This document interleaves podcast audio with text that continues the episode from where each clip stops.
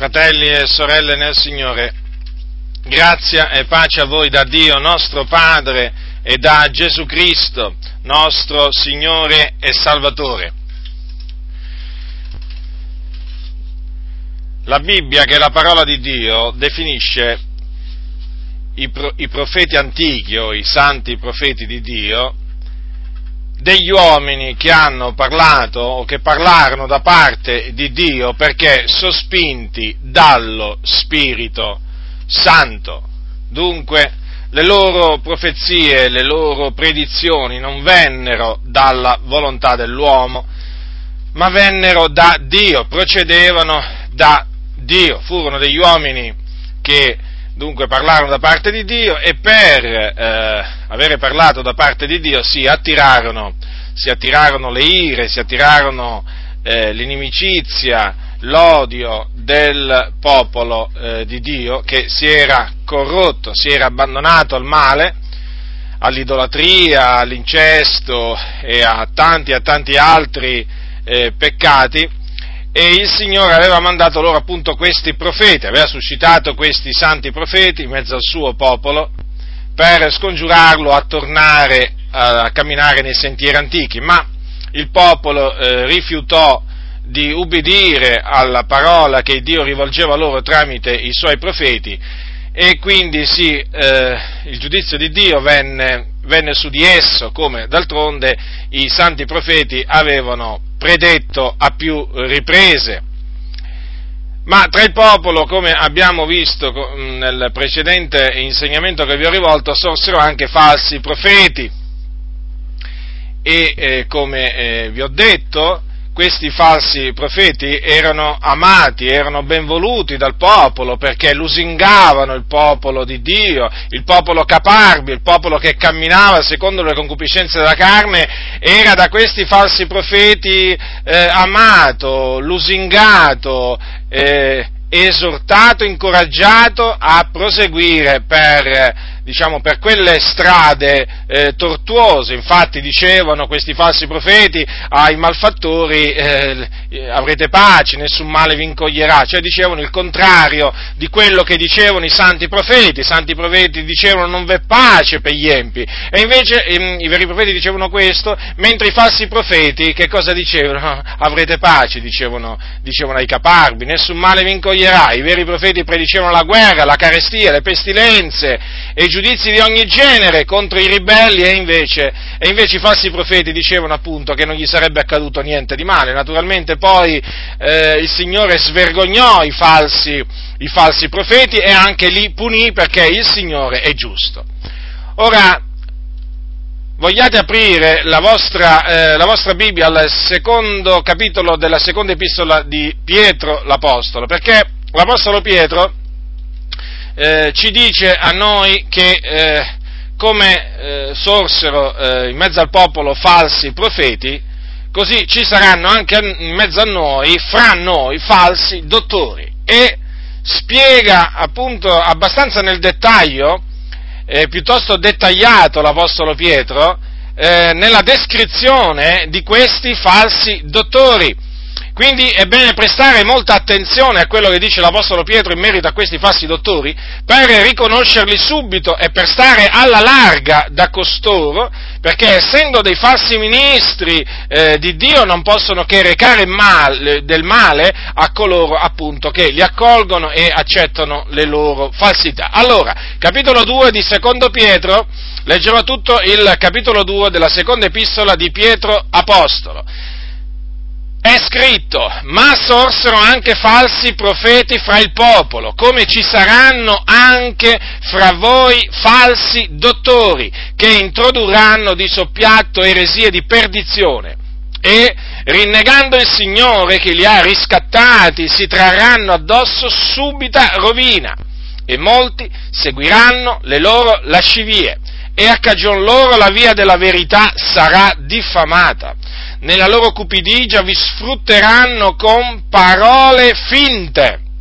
Il loro giudizio è già da tempo all'opera e la loro ruina non sonnecchia. Perché? Se Dio non risparmiò gli angeli che avevano peccato, ma li inabissò, confinandoli in antri tenebrosi per esservi custoditi per giudizio, e se non risparmiò il mondo antico, ma salvò Noè, predicatore di giustizia, con sette altri, quando fece venire il diluvio sul mondo degli empi e se, riducendo in cenere le città di Sodoma e Gomorra, le condannò alla distruzione perché servissero ad esempio a quelli che in avvenire vivrebbero empiamente, e se salvò il giusto Lot, che era contristato dalla lasciva condotta degli scellerati, perché quel giusto che abitava fra loro, per quanto vedeva e udiva, si tormentava ogni giorno l'anima giusta a motivo delle loro inique opere, il Signore sa trarre i pii dalla tentazione e riservare gli ingiusti ad essere puniti nel giorno del giudizio e massimamente quelli che vanno dietro alla carne nelle immonde concupiscenze e sprezzano l'autorità. Audaci, arroganti, non hanno orrore di dire male delle dignità, mentre gli angeli, benché maggiori di loro per forza e potenza, non portano contro ad esse dinanzi al Signore alcun giudizio maldicente ma costoro, come bruti senza ragione, nati alla vita animale per essere presi e distrutti, dicendo male di quel che ignorano, periranno per la loro propria corruzione, ricevendo il salario della loro iniquità. Essi trovano il loro piacere nel gozzovigliare in pieno giorno, sono macchie e vergogne, godendo dei loro inganni mentre partecipano ai vostri conviti. Hanno occhi pieni d'adulterio e che non possono smettere di peccare, adescano le anime instabili, hanno il cuore esercitato alla cupidigia, sono figlioli di maledizione. Lasciata la diritta strada, si sono smarriti seguendo la via di Balaam, figliolo di Beor, che amò il salario di iniquità, ma fu ripreso per la sua prevaricazione, un'asina muta, parlando con voce umana, represse la follia del profeta. Costoro sono fonti senza acqua e nuvole sospinte dal turbine, a loro è riservata la caligine delle tenebre. Perché? Con discorsi pomposi e vacui adescano con le concupiscenze carnali e lascivie quelli che si erano già un poco allontanati da coloro che vivono nell'errore, promettendo loro la libertà mentre essi stessi sono schiavi della corruzione, giacché uno diventa schiavo di ciò che l'ha vinto, poiché se dopo essere fuggiti dalle contaminazioni del mondo, mediante la conoscenza del Signore Salvatore Gesù Cristo, si lasciano di nuovo avviluppare in quelle e vincere, la loro condizione ultima diventa peggiore della prima. Perché? Meglio sarebbe stato per loro non avere conosciuta la via della giustizia che dopo averla conosciuta voltare le spalle al santo comandamento che era loro stato dato. È avvenuto di loro quello che dice con verità il proverbio. Il cane è tornato al suo vomito e la troia lavata è tornata a voltolarsi nel fango. Dunque, l'Apostolo Pietro dà per scontato dice chiaramente che come ci furono falsi profeti fra il popolo, così ci saranno anche fra noi falsi dottori. Dunque, per prima cosa va detto che qui non bisogna ignorare l'esistenza dei falsi dottori. Perché? Perché la, il Dio ha voluto farci sapere che ci saranno fra noi falsi dottori. Cioè, se il Signore ci fa sapere che tra di noi ci sono, perché ci sono in mezzo al popolo di Dio falsi dottori, noi non è che possiamo fare finta di niente e dire, ma sì, i falsi dottori c'erano solo al tempo dell'Apostolo Paolo, dell'Apostolo Pietro, ma oggigiorno in mezzo a noi non ci sono falsi dottori. No, perché se dovessimo dire così, allora noi dovremmo, dovremmo fare Dio, faremmo Dio bugiardo, ma la Sacra Scrittura dice sia Dio riconosciuto verace, ma ogni uomo bugiardo. Quindi chi si permette a dire che in mezzo al popolo di Dio non ci sono falsi dottori è un bugiardo, perché Dio dice il contrario, Dio dice che ci saranno tra noi falsi dottori e ci sono. Dunque avete, avete visto che quante cose dice l'Apostolo Pietro di questi falsi dottori. Ne dice tante di cose, tutte verità, sono tutte cose vere, sono tutte cose che eh, Pietro non si è inventato nulla, eh? Qualsiasi cosa detta a riguardo di questi falsi dottori è verità. Un intero capitolo, o comunque, perché all'inizio le epistole non avevano i capitoli, meglio dire, una buona parte di questa epistola, una buona parte è dedicata ai falsi dottori. Vedete dunque, l'Apostolo Pietro ne parlò, prese del tempo per parlarne, Naturalmente non è che fu per la sua volontà che lui ne parlò, ma per volontà di Dio. Dunque ci si dovrebbe domandare come mai se Pietro ne ha parlato eh, così diffusamente, oggi non se, ne, non se ne sente parlare. Eh sì, perché oggi, guarda un po', non si sente, parla, non si sente parlare neppure dei falsi dottori, non si, non si sente parlare neppure dei veri dottori, ma comunque non si sente parlare dei falsi, dei falsi dottori, come se non esistessero, come se fossero una razza di gente che non esiste più, e invece esistono. Non è strano? No, non è che è strano, perché il punto è questo, che tra coloro che appunto eh, dovrebbero avvertire il popolo dai falsi dottori, appunto là si annidano i falsi dottori. E dunque i falsi dottori non è che mettono in guardia da loro stessi, non mi pare, no? Siamo noi che naturalmente li svergogniamo, li individuiamo, li smascheriamo e mettiamo il popolo, il popolo di Dio in guardia da costoro, perché certamente costoro non ci vengono a dire che sono dei falsi dottori, ma noi lo possiamo dire in virtù di quello che dice la Sacra Scrittura. Ora, Cosa dice di questi falsi dottori eh, l'Apostolo Pietro? Dice che introdurranno di soppiatto eresie di perdizione o eresie distruttive. Vorrei eh, farvi notare il fatto che Pietro dice che costoro non è che se ne stanno, diciamo, eh, tranquilli, non è che non fanno nulla di male, eh? no, no, il male lo fanno, introducono di nascosto, occultamente, delle eh, false dottrine che sono distruttive, distruttive perché rovinano, rovinano il popolo del Signore, inducono il popolo di Dio a intoppare, intoppare. Infatti, cosa dice l'Apostolo Pietro? Che costoro, che costoro naturalmente eh, hanno un tipo di vita, lo fa chiaramente capire, un tipo di vita scandaloso, un tipo di vita che non è conforme all'insegnamento del Vangelo. E dunque coloro che li seguono, e sono molti, perché dice che molti seguiranno le loro lascevie, fanno sì non solo che loro intoppano nella, nella parola, ma fanno sì anche che la parola del Signore viene diffamata. Ora costoro, eh, l'Apostolo Pietro dice di costoro che rinnegano il Signore che li ha riscattati. Ora, riflettete, costoro hanno rinnegato il Signore, quindi vuol dire che un giorno lo hanno conosciuto. Hanno rinnegato il Signore che li ha riscattati, sì, infatti eh, costoro un giorno erano sulla diritta strada, erano dei figlioli di Dio, infatti vedete quando l'Apostolo dice che hanno lasciato la diritta strada, al versetto 15, che cosa vuol dire? Per averla lasciata vuol dire che prima c'erano sulla diritta strada, poi si sono smarriti, poi l'hanno abbandonata, ma inizialmente, inizialmente c'erano, o come quando anche dice che, ehm, quando dice anche che eh, sono fuggiti dalle contaminazioni del mondo mediante la conoscenza del Signore Salvatore Gesù Cristo, vedete? Un giorno quindi avevano conosciuto il Signore e Salvatore Gesù Cristo. Poi dice anche al versetto 21, per esempio, meglio sarebbe stato per loro non avere conosciuto la via della giustizia. Quindi quindi l'hanno conosciuta la via della giustizia, sì, l'hanno conosciuta e poi naturalmente l'hanno abbandonata. Perché dico questo? Perché oggigiorno ci sono mo- molti evangelici che vogliono far credere che questi falsi dottori non hanno mai conosciuto il Signore, che non si sono mai convertiti, non si erano mai ravveduti, non avevano mai creduto nell'Evangelo. Questo è falso, perché eh, da tutti questi versi che io vi ho citato si evince chiaramente che costoro un giorno avevano creduto nel Signore e poi lo hanno rinnegato, eppure stanno in mezzo al popolo di Dio. Ma non è una cosa che veramente ha del, diciamo, eh, umanamente parlando, ha dell'assurdo, perché uno si aspetterebbe che costoro, diciamo, lasciano no? le, le, comunità. No, invece, guardate, dice che tra noi costoro sono, eh? Anzi, dice pure che banchettano, eh, partecipano alle agapi del popolo, del popolo del Signore. Quindi costoro hanno rinnegato il Signore e si trovano in mezzo al popolo di Dio e fanno un po' quello che gli pare piace. E fanno quello che gli pare piace.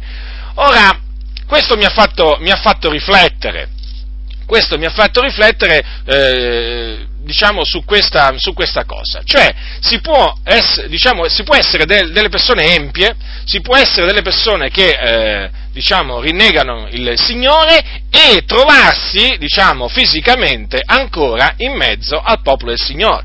D'altronde, eh, Giuda, eh, parlando di costoro, eh, li chiama empi empi che volgono in dissolutezza la grazia del nostro Dio, cioè non solo quindi ah, rinnegano il Signore Gesù Cristo, hanno rinnegato il Signore Gesù Cristo, ma eh, hanno anche eh, volto, cioè hanno trasformato, hanno trasformato la, grazia, eh, la, grazia, la grazia, di Dio in dissolutezza. Praticamente, praticamente costoro fanno capire o dicono che eh, sotto la grazia ci è lecito fare quello che vogliamo.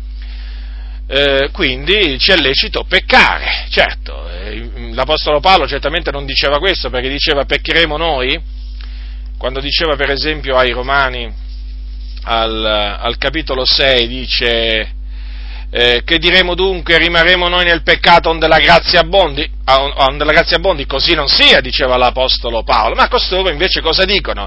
Eh, ah, rimaniamo nel peccato, diamoci al peccato affinché la grazia abbondi. E dunque, eh, naturalmente, questi hanno mutato la grazia di Dio in dissolutezza, e questo è peccato agli occhi, agli occhi del Signore, è una, cosa, è una cosa che non si deve fare, perché è indice appunto di carnalità, è indice di sviamento fare una cosa del genere. E difatti la scrittura li chiama empi, empi, considerate persone malvagie che sono in mezzo a noi, fratelli nel Signore, sono in mezzo a voi non dovete, lo ripeto, ignorare la loro esistenza, perché ne avreste del danno. Tutti coloro che ignorano l'esistenza di costoro in mezzo al popolo del Signore ne hanno del, ne hanno del danno. Quindi, Naturalmente questi non è che rimangono, rimangono, impuniti perché il Signore è giusto, infatti dice l'Apostolo Pietro che si trarranno eh, subita rovina. Ora, poi dice anche che riceveranno il salario della loro iniquità più avanti e così via. Quindi eh, poi è riservata a loro la caligine delle tenebre, insomma la punizione eh, saranno puniti nel giorno del giudizio, perché Dio è giusto, Dio è un vendicatore, Dio non lascia il eh, malvagio impunito, questo lo dice a più riprese nel, nell'Antico Testamento, perché Dio è giusto e questi sono malvagi e non rimarranno impuniti.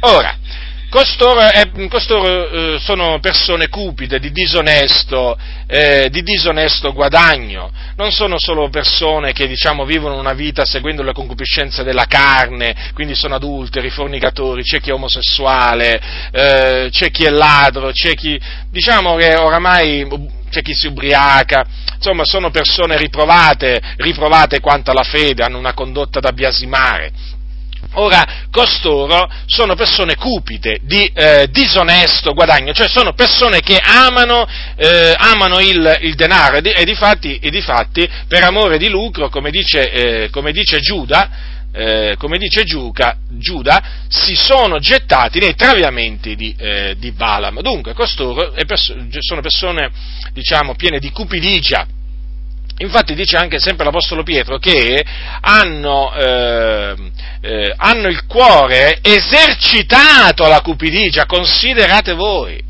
considerate voi un po' gli esercizi del loro cuore. Insomma, loro, le vie del loro cuore sono tutte volte a, eh, diciamo, alla cupidicia. Eh, cosa dice l'Apostolo Pietro? Vi sfrutteranno con parole finte. Versetto 3. Ora, lo so che queste parole, eh, ma come tante altre che appunto troveremo in questo, in questo capitolo, eh, sembrano veramente incredibili, ma sono da credere, sono da credere. Ora, che cosa fanno costoro? Quindi introducono di, di nascosto false dottrine, molti li seguono, eh? eh, cagion loro la via della verità viene diffamata, e poi sfruttano con parole finte, quindi con storie inventate, con eh, diciamo tante cose che loro sono capaci appunto di creare, sfruttano i credenti. Li sfruttano. Perché questa gente è cupida, cupida di disonesto guadagno. E allora, per estorcere il denaro al, alle anime del Signore, ricorrono eh, naturalmente a, eh, a, dei discorsi, a delle parole però che sono, sono false, sono parole belle, sono parole diciamo lusinghevoli, eh, sono diciamo cose oltremodo gonfie e, però sono tutte cose, sono tutte cose eh, false, che loro appunto usano per eh, sfruttare, per sfruttare il popolo del Signore e quindi estor- est- per sfruttare significa alla fin fine estori- estorierci, estogliergli denaro. Eh, eh, sì, perché d'altronde questi amano il denaro e pensano giorno e notte a come arricchirsi e a come eh, prenderne il più possibile dalle tasche dei, eh, dei credenti. Le tattiche, le strategie sono le più svariate, comunque una cosa è certa, eh, tutte queste loro strategie appunto eh, dimostrano quanto, quanto, siano veraci le parole di Pietro, nella loro cupidigia vi sfrutteranno con parole finte. Dunque, ehm, eh, il loro giudicio, il loro giudicio eh, non tarderà, arriverà perché appunto il Signore è il giusto giudice che non lascia il malvagio, eh, non, non, lo lascia impunito. E a questo punto, a questo punto l'Apostolo, l'Apostolo Pietro, eh, per eh, ricordare eh, che Dio è giusto, eh, ci ricorda eh, alcune punizioni, alcuni giudizi che Dio ha, fa, ha fatto diciamo, ricadere su diciamo, sia su degli angeli che anche su, de, su degli esseri umani. Allora, l'Apostolo Pietro parla del giudizio che Dio fece piombare sugli angeli che avevano peccato. Chi sono questi angeli che avevano peccato e che furono inabissati e confinati in antri tenebrosi?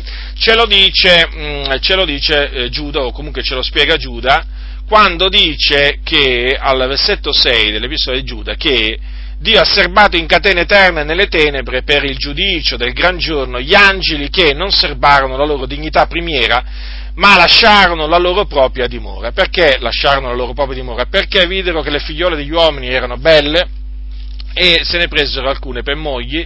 In altre parole, eh, questi angeli si materializzarono, e, eh, si materializzarono e commisero fornicazione con delle figlie degli uomini. Questo è scritto al capitolo 6 della Genesi mm, in questi termini, dal versetto 1 al versetto 2. Or quando gli uomini cominciarono a moltiplicare sulla faccia della terra e furono loro nate delle figliole, avvenne che i figlioli di Dio videro che le figliole degli uomini erano belle e presero per mogli quelle che si scelsero fra tutte. Ecco dunque eh, spiegato spiegato che co- in che cosa consistette il peccato di quegli angeli. Qua vengono chiamati figliuoli, eh, figliuoli di Dio. Vedete, eh, questa espressione messa in contrapposizione a figliuole degli uomini perché appunto le figliole degli uomini erano, eh, diciamo, nat- eh, erano, secondo la natura umana, mentre i eh, figlioli di Dio er- avevano una natura celeste, solo che materializzandosi, perché gli angeli si possono, si, si possono materializzare, lo, lo, notiamo spesso, lo, notiamo spesso, nell'Antico Testamento, eh, materializzandosi eh, commisero fornicazione appunto con eh, le figlie degli uomini, cioè lasciarono la loro dignità primiera dunque e si unirono carnalmente a quelle, a quelle donne. E mh, mm, Dio naturalmente non si compiacque di queste e li punì. In che maniera? Li inabissò, li gettò nell'abisso, eh, eh, li confinò in antri tenebrosi e là aspettano ancora il, eh, il giudizio che appunto si terrà nel giorno, nel giorno del giudizio. Tenete presente che questi sono gli angeli che noi, eh, noi giudicheremo. Vi ricordate quando l'Apostolo Paolo dice dice ai Corinzi, eh, al, capitolo, al, capitolo, 6, dice così, ehm, allora, dice così, non sapete voi che giudicheremo gli angeli, eh, al capitolo 6, versetto 3, quali sono questi angeli? Appunto gli angeli che non, non serbarono la loro dignità primiera e che peccarono. Dunque il Signore non lasciò impuniti eh, quegli angeli, eh, poi mh, il Signore non lasciò impunito nemme, nemmeno il mondo degli empi al tempo di Noè. Ora la scrittura dice che il Dio non risparmiò il mondo antico. Certo, perché il Signore la sua punizione la fa arrivare. Non è che è un Dio che risparmia la punizione, eh? assolutamente, assolutamente. Ta- talvolta è vero, eh, la, la, punizione tarda, tarda a arrivare eh, il Signore non la, esegue, non la, esegue, prontamente, e ecco perché il cuore degli uomini è, il cuore degli uomini è pieno della, malvag- diciamo, della voglia di fare il male. Ma sappiate che il Signore proprio eh, è puntuale, è puntuale, anche se talvolta sembra che la sua punizione tardi, tardi ad arrivare, ma vi posso assicurare che quando arriva il giudizio di Dio se, arriva sempre al momento giusto, d'altronde Dio è perfetto anche eh, nei tempi e non solo nei modi. Allora, cosa dice la Sacra Scrittura? Al tempo di Noè, l'Eterno vide che la malvagità degli uomini era grande sulla terra e che tutti i disegni del pensiero del loro cuore non erano altro che male in ogni tempo, e l'Eterno si pentì di avere fatto l'uomo sulla terra e se ne addolorò in cuor suo. E l'Eterno disse, io sterminerò di sulla faccia della terra l'uomo che ho creato, dall'uomo al bestiame, ai rettili, agli uccelli dei cieli, perché mi pento d'averli fatti. Ma Noè trovò grazia agli occhi dell'Eterno, infatti il Signore, il Signore salvò Noè e sette, sette altri. In che maniera il Signore gli comandò a Noè di costruire un'arca, eh, naturalmente gli disse come doveva farla e in quell'arca appunto si rifugiarono Noè e sette altri, poi naturalmente tutti gli animali che il Signore gli mandò e eh, quando il Signore fece venire il diluvio, perché fu in questa maniera che il Signore sterminò l'uomo dalla faccia eh, della terra e non solo l'uomo ma anche gli animali, quando venne appunto il diluvio, Noè eh, se, eh, diciamo, e tutti quelli che erano con lui nella, nell'arca appunto furono, furono, salvati e scamparono al giudizio, eh, al giudizio di Dio. E questo naturalmente ancora una volta perché il giudizio di Dio? Perché? Perché Dio è giusto, Dio è un vendicatore, Dio è un Dio di vendette. Pensate, Dio si era pentito di avere fatto l'uomo, ma vedete non solo eh, l'uomo, ma anche gli animali. Infatti vi ho, vi, ho, vi ho, letto poco fa che il Signore disse mi pento d'averli fatti.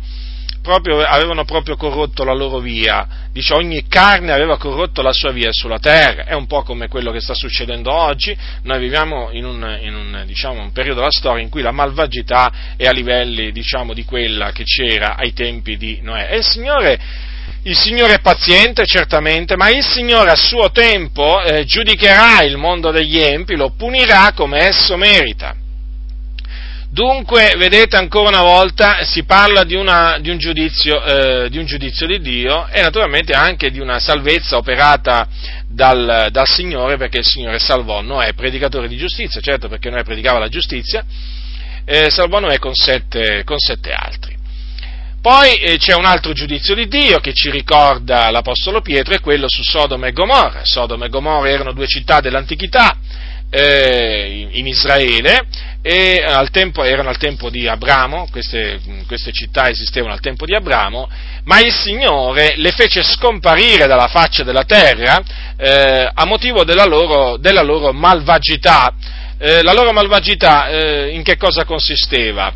lo troviamo scritto nel libro del profeta, del libro del profeta Ezechiele. Prendete il libro del profeta Ezechiele al capitolo, al capitolo 16.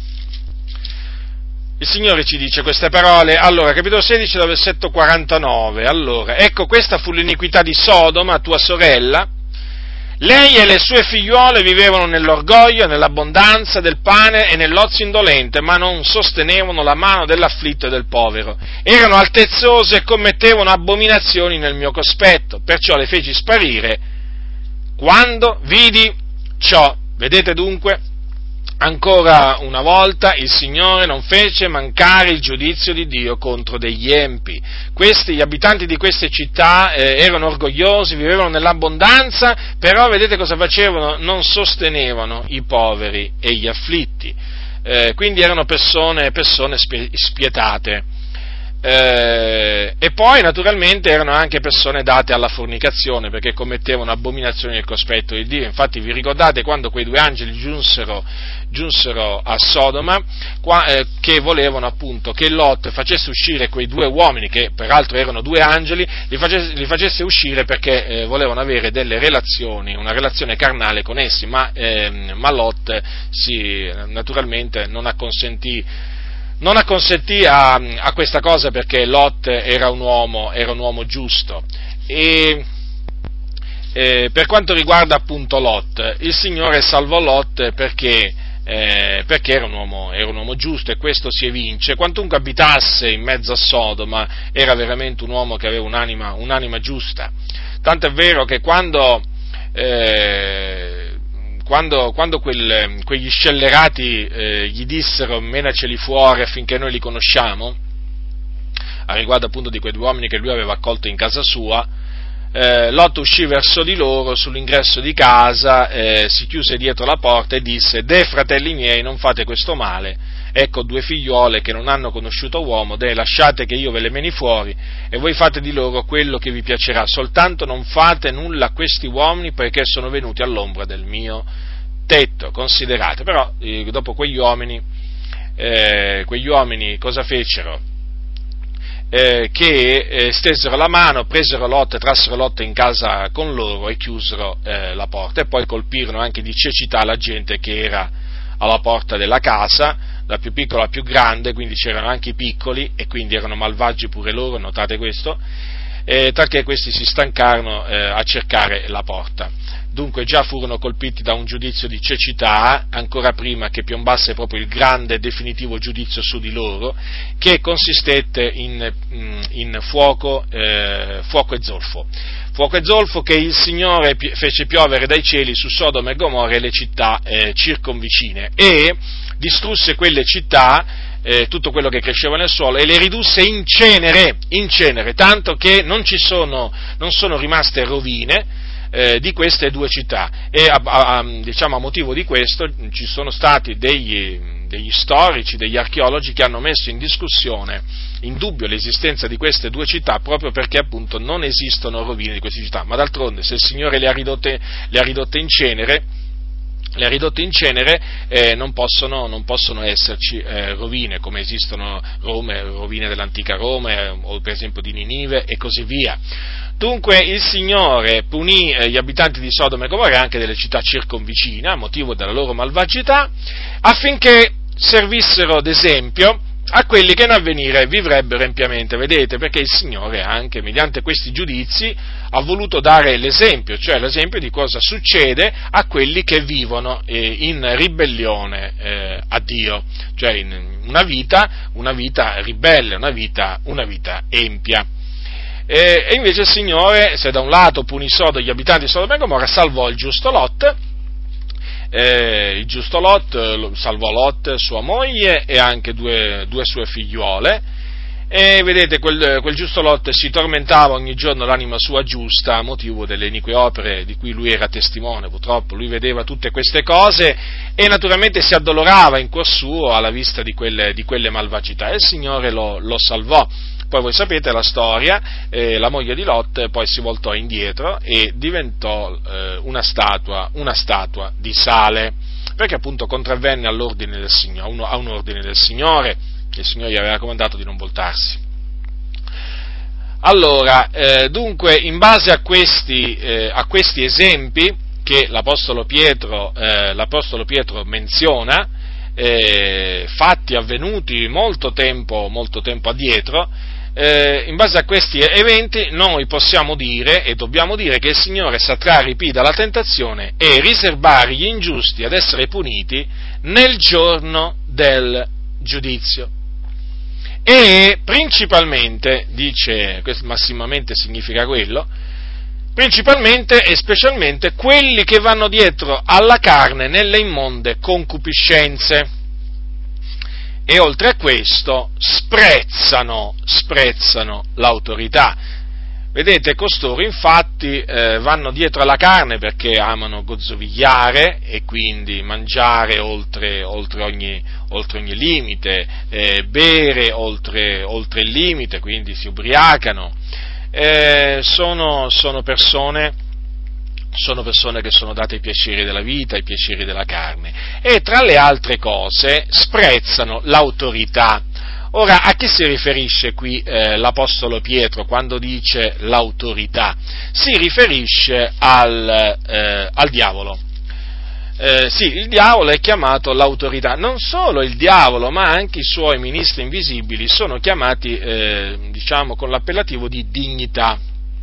Infatti, cosa dice eh, cosa dice la scrittura? Allora, che costoro non hanno, eh, allora sprezzano l'autorità, sono daci arroganti, non hanno orrore di dir male delle dignità, vedete, vengono, eh, vengono chiamati anche qui al plurale dignità, perché, eh, ripeto, assieme al diavolo ci sono anche i principati, le potestà, eh, i dominatori di questo mondo di tenebre, le forze spirituali della malvagità che sono nei luoghi celesti, che sono appunto tutti ministri invisibili, eh, malvagi, al servizio del, del diavolo ma vengono chiamate dignità. Allora vorrei farvi, eh, vorrei farvi notare questo, che mh, contro queste eh, dignità gli angeli, gli angeli del Signore, eh, che sono santi, che sono potenti, che sono forti, non portano nessun giudizio ingiurioso, maldicente eh, dinanzi, dinanzi, a Dio, mentre costoro, quindi i falsi dottori, è gente audace, arrogante, che proprio non, non diciamo, prende piacere proprio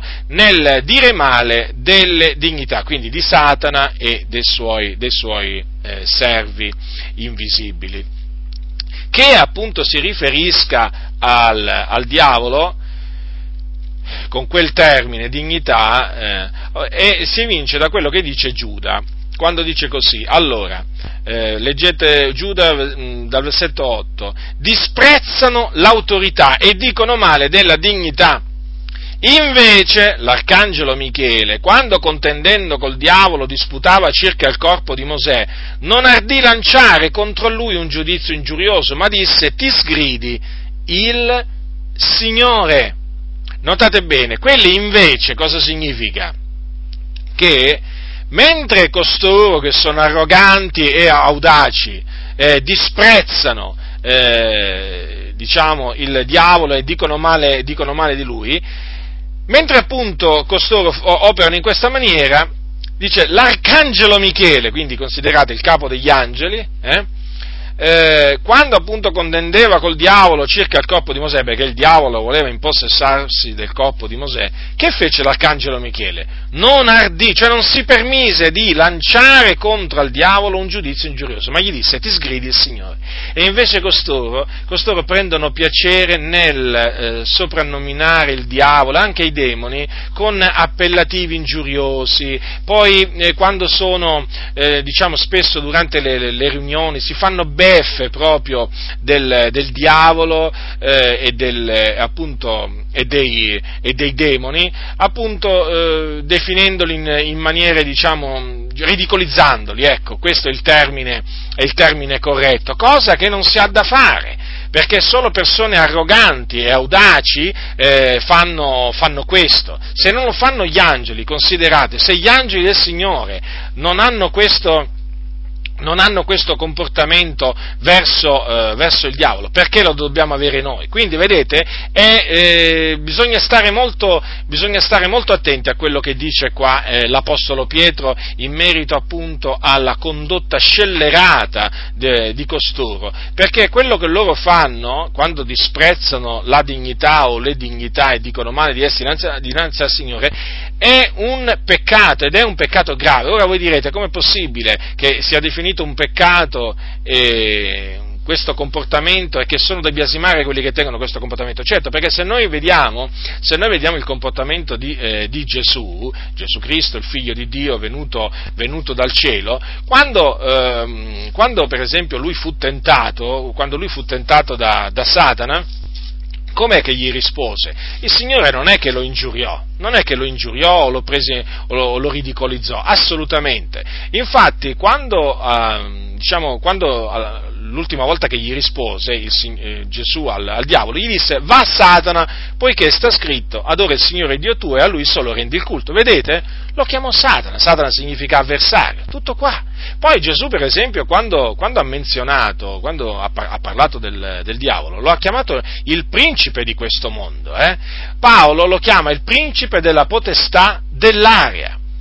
Dunque, eh, da questo punto di vista, il comportamento sia di Gesù che degli Apostoli fu un comportamento eh, rispettoso, in questo senso rispettoso, eh, eh perché riconoscevano che appunto il diavolo era ed è un'autorità Certo è un'autorità malvagia, però il fatto che la Sacra Scrittura biasimi fortemente coloro che si permettono di lanciare giudizi ingiuriosi contro il diavolo e appunto i suoi ministri, questo significa appunto che, eh, non, si deve, mm, che non, si deve non si deve tenere quel, il comportamento di questi falsi dottori, ma semmai bisogna tenere il comportamento che hanno assunto eh, sia Gesù che gli apostoli. Questo tenetelo bene a mente, fratelli, perché eh, mi sono accorto che in mezzo, in mezzo alla fratellanza eh, ci, sono, ci sono costoro che sono arroganti e che non hanno orrore di dire male delle dignità. E se li sentite, riprendeteli, ammoniteli, perché costoro vanno ammoniti. Ma costoro è gente, sono come li chiama la scrittura, bruti senza ragione, considerate come li chiama la, la Sacra Scrittura, nati alla vita animale, per essere presi e distrutti. Parlano male di cose che non sanno, perché, vedete, eh, parlano male di cose che non sanno. Poi dice Pietro che periranno per la loro propria eh, corruzione, ricevendo il salario della loro iniquità, certo perché eh, naturalmente il, il Signore farà trovare a costoro il salario della loro condotta iniqua, li retribuirà secondo le loro opere, eh, opere malvagie e noi sappiamo che il giudizio di Dio è conforme a, giudi- a, giu- a giustizia. Ora, eh, vedete cosa dice al versetto 13? Che costoro prendono il loro piacere nel gozzovigliare in pieno giorno, sono macchie e vergogne, e mentre partecipano ai nostri conviti godono dei loro inganni, certo, perché sono persone che prendono piacere a ingannare. A ingannare chi? A ingannare persone instabili, infatti adescono proprio le anime, le anime stab- instabili, e seducono il cuore dei semplici Dunque, state molto attenti a quello che dice l'Apostolo Pietro di, queste, di costoro. Quindi costoro amano mangiare, eh, amano bere e sono delle macchie e vergogne, vedete? Sono delle macchie e vergogne. Come dice Giuda, eh, dice sono delle macchie nelle vostre agapi, quando banchettano con voi senza ritegno pascendo se stessi. Dunque il quadro, il quadro, è molto chiaro, il quadro di costoro, eh? è gente che cammina proprio secondo la carne, che non cammina secondo lo Spirito di Dio. Ora, poi dice ancora la scrittura che hanno occhi pieni d'adulterio e che che non possono smettere di, eh, di, peccare, quindi è gente che appetisce la donna, in, che appetisce in cuor loro la donna, la donna degli altri eh, e voi sapete, eh, voi sapete, che appunto eh, questo, è, eh, questo, è, peccato agli occhi del Signore. Poi dice che adescano le anime instabili, notate? Costoro appunto sono persone, eh, degli uccellatori, la Sacra Scrittura li chiama, li chiama anche uccellatori, che prendono al laccio le anime. E com'è che li adescano? Ce lo dice al versetto 18 l'Apostolo Pietro, con discorsi pomposi e vacui. Pomposi e vacui. Ah, sono tutti discorsi veramente infarciti di parole anche difficili a capire, ma sono discorsi vuoti. E con questi discorsi riescono a portare dalla loro parte chi? Quelli che si erano già un po' allontanati da coloro che vivono eh, da coloro che vivono nell'errore. Oggi, diciamo, costoro generalmente vengono definiti simpatizzanti i simpatizzanti. Vedete, costoro riescono ad escare queste persone, che sono persone instabili, che non sono né di qua né di là praticamente, eh, si stanno avvicinando ed ecco che cadono vittime appunto di, queste, eh, di, questi falsi, di, questi falsi, dottori che hanno diciamo buon gioco perché queste persone non conoscono la Sacra Scrittura, non sono fermi, non sono attaccati alla parola e quindi cadono vittime di questi avvoltoi, di questi, di questi lupi rapaci, di questa gente che insegna cose perverse che praticamente dà, dà la licenza agli altri di, eh, peccare. E, Dunque dovete stare molto attenti perché costoro sono degli abili ingannatori. E il loro parlare naturalmente eh, non è solo pomposo ma è anche un parlare dolce.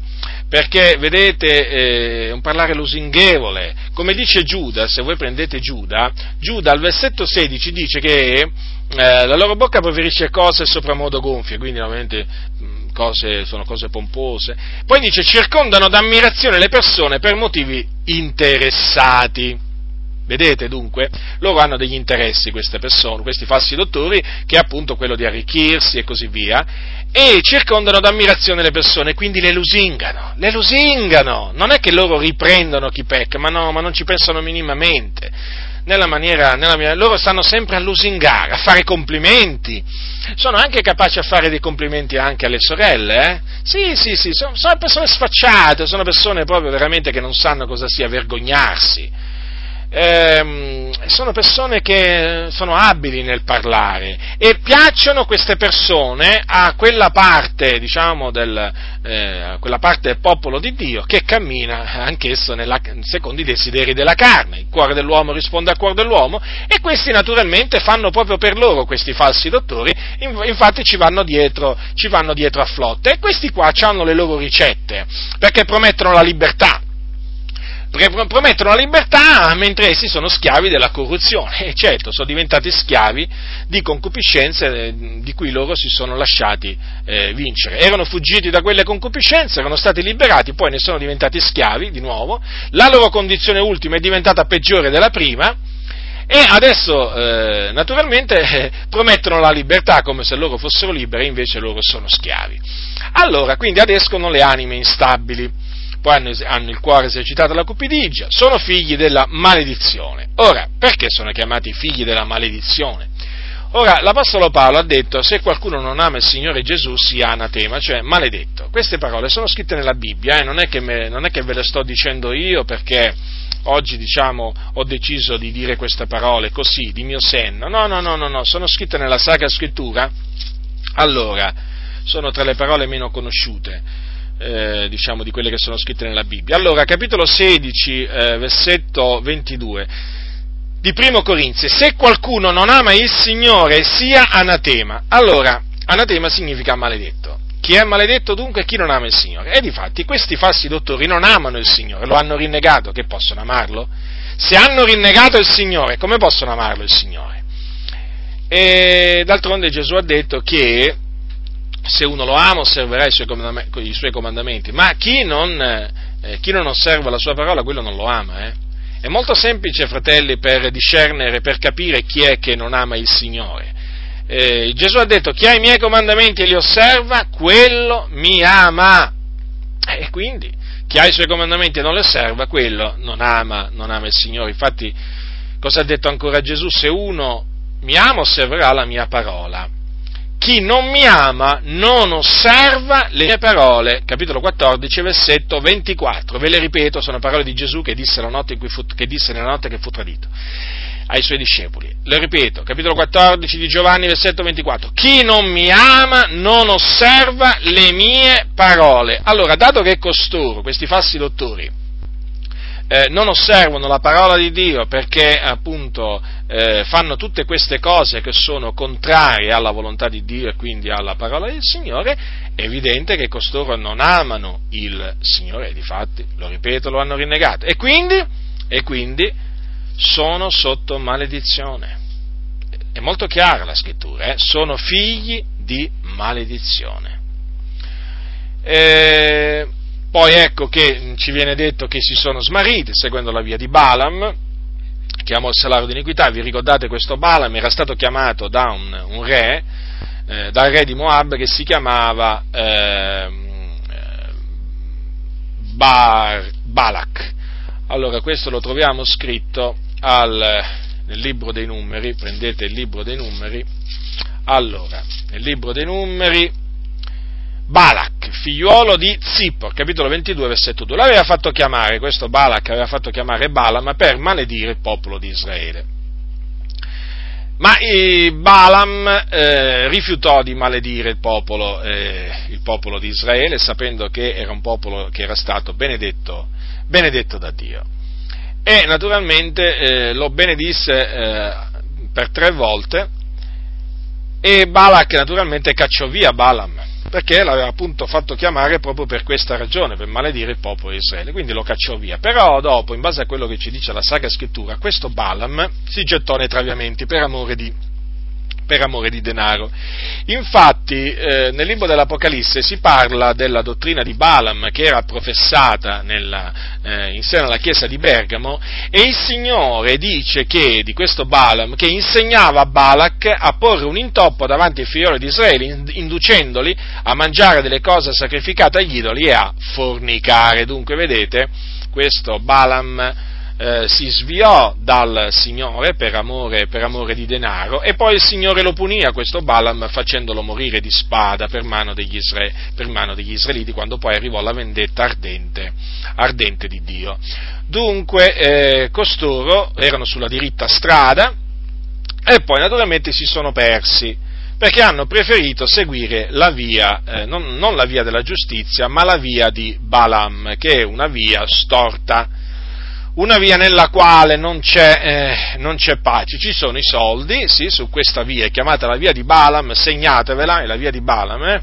ci sono soldi, ci, c'è fama, eh, ci sono ricchezze, eh, ci sono diciamo lodi da parte degli uomini a non finire, però vi posso assicurare che questa via, su questa via non, non si gode pace, non si gode vera, vera gioia e soprattutto questa via mena mena in perdizione quelli che, quelli che la calcano. Dunque eh, costoro si sono gettati nei traviamenti di Balaam. Eh, dice anche Giuda che sono periti per la ribellione di, mh, mm, per la ribellione di Core. Poi dice anche che si sono incamminati per la via di Caino, c'è un'altra via eh, che è la via di Caino. Eh, Ora, di costoro, eh, che appunto fanno discorsi pomposi e vacui e così via, dice la Sacra Scrittura che costoro sono fonti senza acqua. Fonti senza acqua. Quindi voi sapete che una fonte senza acqua non serve a niente, perché una sete dove va a bere? Va a una fonte dove c'è l'acqua, non, è, non certamente va da una fonte eh, senza acqua. E difatti sono anche, sono anche chiamate nuvole senza acqua e, e dunque eh, da costoro eh, acqua voi non ne potete eh, trovare. Trovate il veleno, eh, trovate la melma, ma acqua non la trovate. Eh, sono nuvole sospinte dal turbine e allora è riservata la caligine delle tenebre, certo perché gli empi, e questi sono chiamati empi, eh, se ne andranno al soggiorno dei morti, al soggiorno dei morti dove ci sono, dove ci sono le tenebre eh, e dove naturalmente aspetteranno il giorno del giudizio nel quale poi costoro saranno, saranno giudicati. Ora, costoro eh, sono degli schiavi, schiavi di varie concupiscenze, varie voluttà, promettono sì la libertà, ma essi stessi sono schiavi. E qui c'è un, un, ammonimento, un ammonimento dell'Apostolo, dell'Apostolo Pietro, perché dice che eh, in, merito, in, merito, a costoro, dice al versetto 20, se dopo essere fuggiti dalle contaminazioni del mondo, mediante la conoscenza del Signore e Salvatore Gesù Cristo, si lasciano di nuovo avviluppare in quella e vincere, la loro condizione ultima diventa peggiore della prima. Infatti, vedete, questa è la condizione di costoro, è peggio di quella nella quale si trovavano prima di conoscere il Signore, perché poi avviene proprio questo eh, ecco perché dice meglio sarebbe stato per loro non avere conosciuta la via della giustizia, quindi l'hanno conosciuta, infatti dice dopo, che dopo averla conosciuta voltare le spalle al santo comandamento che era loro stato dato. Chiaro, il Signore ci comanda di credere nel nome del suo figliolo, di eh, amarci gli uni gli altri, questo è il santo comandamento, e costoro hanno voltato le spalle al santo comandamento e dunque è chiaro che la loro condizione ultima è peggiore, eh, è peggiore della prima, sono tornati al vomito, sono tornati a sguazzare eh, nelle, immonde, nelle immonde concupiscenze. Ecco, vedete quindi che il, il, quadro, il quadro che ne esce fuori di questi falsi dottori è veramente eh, tremendo, tremendo, inquietante, Eppure quello che colpisce, eppure quello che colpisce è che oggi cose così, di cose scritte così chiaramente non se ne sente pressoché parlare. Sono tutti volti a parlare dell'amore di Dio, della fedeltà di Dio, eh, della benignità di Dio, Però eh, del giudizio di Dio contro questi empi che si sono insinuati, che sono in mezzo al popolo di Dio, non, eh, non si sente parlare, ma d'altronde Dio amore, come possono costoro parlare appunto dei, dei, giudizi di Dio? Perché vedete, nel parlare dei falsi dottori non si può non parlare del giudizio di Dio, infatti avete notato a più riprese in questo capitolo sono menzionati appunto termini come giudicio, salario eh, di iniquità e insomma diversi eh, diciamo termini, per esempio anche quando dice eh, riservare gli ingiusti ad essere puniti nel giorno del giudizio, vedete? Dunque qui si parla in questo capitolo di punizioni, di punizioni divine. È naturale che eh, siccome che oggi va in voga parlare dell'amore di Dio, esclusivamente dell'amore di Dio, eh, perché non è sbagliato parlare dell'amore di Dio, guardate bene, no, perché ci sono alcuni che dicono che noi li accusiamo di parlare dell'amore di Dio, no, ma noi non accusiamo quelli che parlano dell'amore di Dio, ma ci mancherebbe altro, non accusiamo nemmeno il Papa quando parla di, parlare dell'amore di Dio, quando il Papa parla dell'amore di Dio, no, noi non lo accusiamo, è perché non è una, una cosa sbagliata che fa il Papa quando parla dell'amore di Dio. Il Papa sbaglia quando, eh, quando raccomanda le anime a Maria, quando dice il rosario, quando insegna il purgatorio, eh, quando invoca i, i, santi, insomma, il Papa ne fa di errori, ma quando parla dell'amore di Dio noi non possiamo dire che sta commettendo un errore. E così è anche quando, diciamo, i pastori evangelici parlano dell'amore di Dio, noi non abbiamo niente da dire. Il problema è che parlano solo dell'amore di Dio e parlando solo dell'amore di Dio, avendo il desiderio di parlare solo dell'amore di Dio, non possono parlare parlare, eh, non possono parlare eh, dei giudizi di Dio e, non, e non, eh, non potendo parlare dei giudizi di Dio poi non possono nemmeno parlare dei falsi dottori perché poi a spiegare poi alle anime a, a, cui hanno sempre detto che Dio è amore, vai poi a spiegare che Dio punisce questi falsi dottori per questo e per quest'altro peccato a cui si ab- ab- abbandonano. Vai a spiegare che Dio punisce queste iniquità. E come farebbero? E dunque vedete che eh, si trovano praticamente, eh, diciamo, con un bavaglio nella bocca questi, questi, pastori, perché si trovano costretti a omettere di parlare eh, di determinati argomenti, perché quegli argomenti richiedono il parlare di giudizi e punizioni di Dio. Eh, ma è così, fratelli nel Signore, eh? se voi decidete di eh, non parlare di un, un, diciamo, di un, attributo di Dio, è chiaro che ne avrete, ne avrete, del danno perché poi dovrete, ogni volta che eh, eh diciamo, un, un, determinato argomento impone parlare di quell'argomento, eh, voi naturalmente non potrete parlare di quell'attributo di Dio. Perciò, in un certo senso, voi vi, eh, vi, il, mi mettereste il bavaglio il bavaglio da voi stessi. Questi pastori naturalmente il bavaglio se lo sono messo o gliel'hanno messo i, alc- altri e quindi non, eh, non, li sentite mai parlare appunto contro i falsi dottori. Poi naturalmente perché devono parlare contro i falsi dottori? Eh, voglio dire, eh, che male fanno? Alla fine loro dicono ognuno la pensa come vuole, come ognuno la pensa come vuole, qui non è che si tratta di, si tratta di esprimere un'opinione diversa magari, dire, a riguardo di un cibo, perché possiamo avere delle opinioni diverse su dei cibi, su dei giorni, ma qui si tratta proprio che costoro insegnano eresie di perdizione, eresie distruttive, quindi dannose, dannose alla, dannose alla Chiesa, e quindi costoro vanno smascherati, costoro vanno, costoro vanno ripresi, Naturalmente occorre coraggio, eh, occorre, occorre, franchezza eh, nel, per fare questo, eh?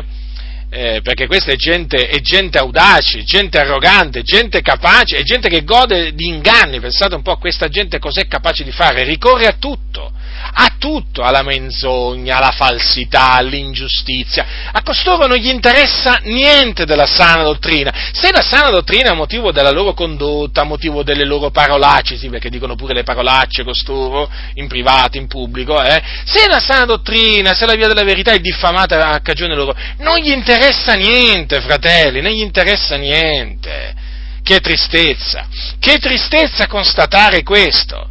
Ma il problema sapete qual è? Che non interessa niente nemmeno a tanti fratelli che costoro fanno bestemmiare la via della verità.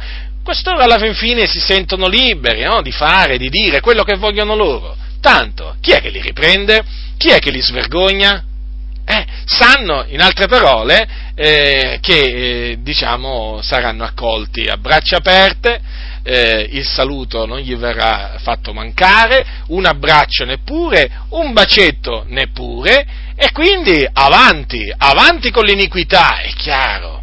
È chiaro, poi naturalmente aggiungeteci il fatto che tutti questi falsi profeti che pullulano in mezzo al popolo di Dio lusingano questi falsi dottori perché c'è il complotto, no? falsi dottori con i falsi profeti si mettono d'accordo naturalmente per spolparsi, spolparsi la preda e naturalmente i falsi profeti cosa fanno? Raccomandano al popolo del Signore chi raccomandano? I falsi dottori. I falsi dottori parlano bene dei falsi profeti. Poi metteteci pure i falsi pastori, ecco diciamo che cosa, che cosa ne viene fuori in mezzo al popolo del Signore, che c'è un popolo che viene lasciato, eh, diciamo, morire a livello spirituale perché questi gli danno le pietre e non il pane da mangiare, poi l'acqua non ne parliamo perché questi sono fonti senza acqua, e dunque vedete tutto questo eh, perché eh, c'è una congiura, c'è una congiura di questi falsi ministri contro il popolo del Signore. E, e, sanno che la faranno franca, la faranno franca mm, diciamo dal punto di vista umano, perché tanto oggi si parla dell'amore di Dio, se tu li riprendi vieni accusato eh, di fare tu l'opera del, eh, l'opera del, malvagio e quindi loro è chiaro che sanno di farla franca, ma non la faranno franca davanti a Dio. Non la fanno franca, fratelli nel Signore, c'è un Dio in cielo eh, che stende la sua mano e punisce questi empi, questi scellerati, che siano falsi pastori, che siano falsi eh, dottori, falsi profeti, il Dio li raggiunge, li raggiunge con la sua ira e a suo tempo il suo giudizio si abbatte su di loro, si abbatte perché il nostro Dio è giusto possono farla franca davanti agli uomini, ma davanti a Dio non la faranno franca. Allora è riservata la caligine delle tenebre, non scamperanno, non scamperanno, fratelli. A me mi rattrista il cuore, naturalmente, nel sapere che c'è questa congiura contro il popolo del Signore, ma io vi metto in guardia, fratelli e sorelle nel Signore, affinché possiate veramente riconoscerli immediatamente costoro e naturalmente prendere le distanze, ritirarvi da questa gente, perché da costoro bisogna ritirarsi. Quando l'Apostolo Paolo diceva tenete d'occhio, tenete d'occhio quelli che fomentano le dissensioni, gli scandali contro l'insegnamento che avete ricevuto. Dice ritiratevi da loro. Ritiratevi, che significa? Non significa continuate a starci assieme, ma ritirarsi significa andatene via, andatene via da questa gente, poiché quei tali non servono al nostro Signore Gesù Cristo, ma al proprio ventre, cioè stomaco e con dolce e lusinghiero parlare seducono il cuore dei semplici. Vedete dunque, costoro veramente hanno il cuore esercitato esercitato a ingannare, a ingannare, sono veramente delle persone che sanno come ingannare gli instabili, sanno come ingannare i semplici. Quindi non siate disavveduti, fratelli, sappiate riconoscere anche i falsi dottori, vi ho parlato la volta scorsa dei falsi profeti, oggi vi ho parlato dei falsi dottori, sappiateli riconoscere.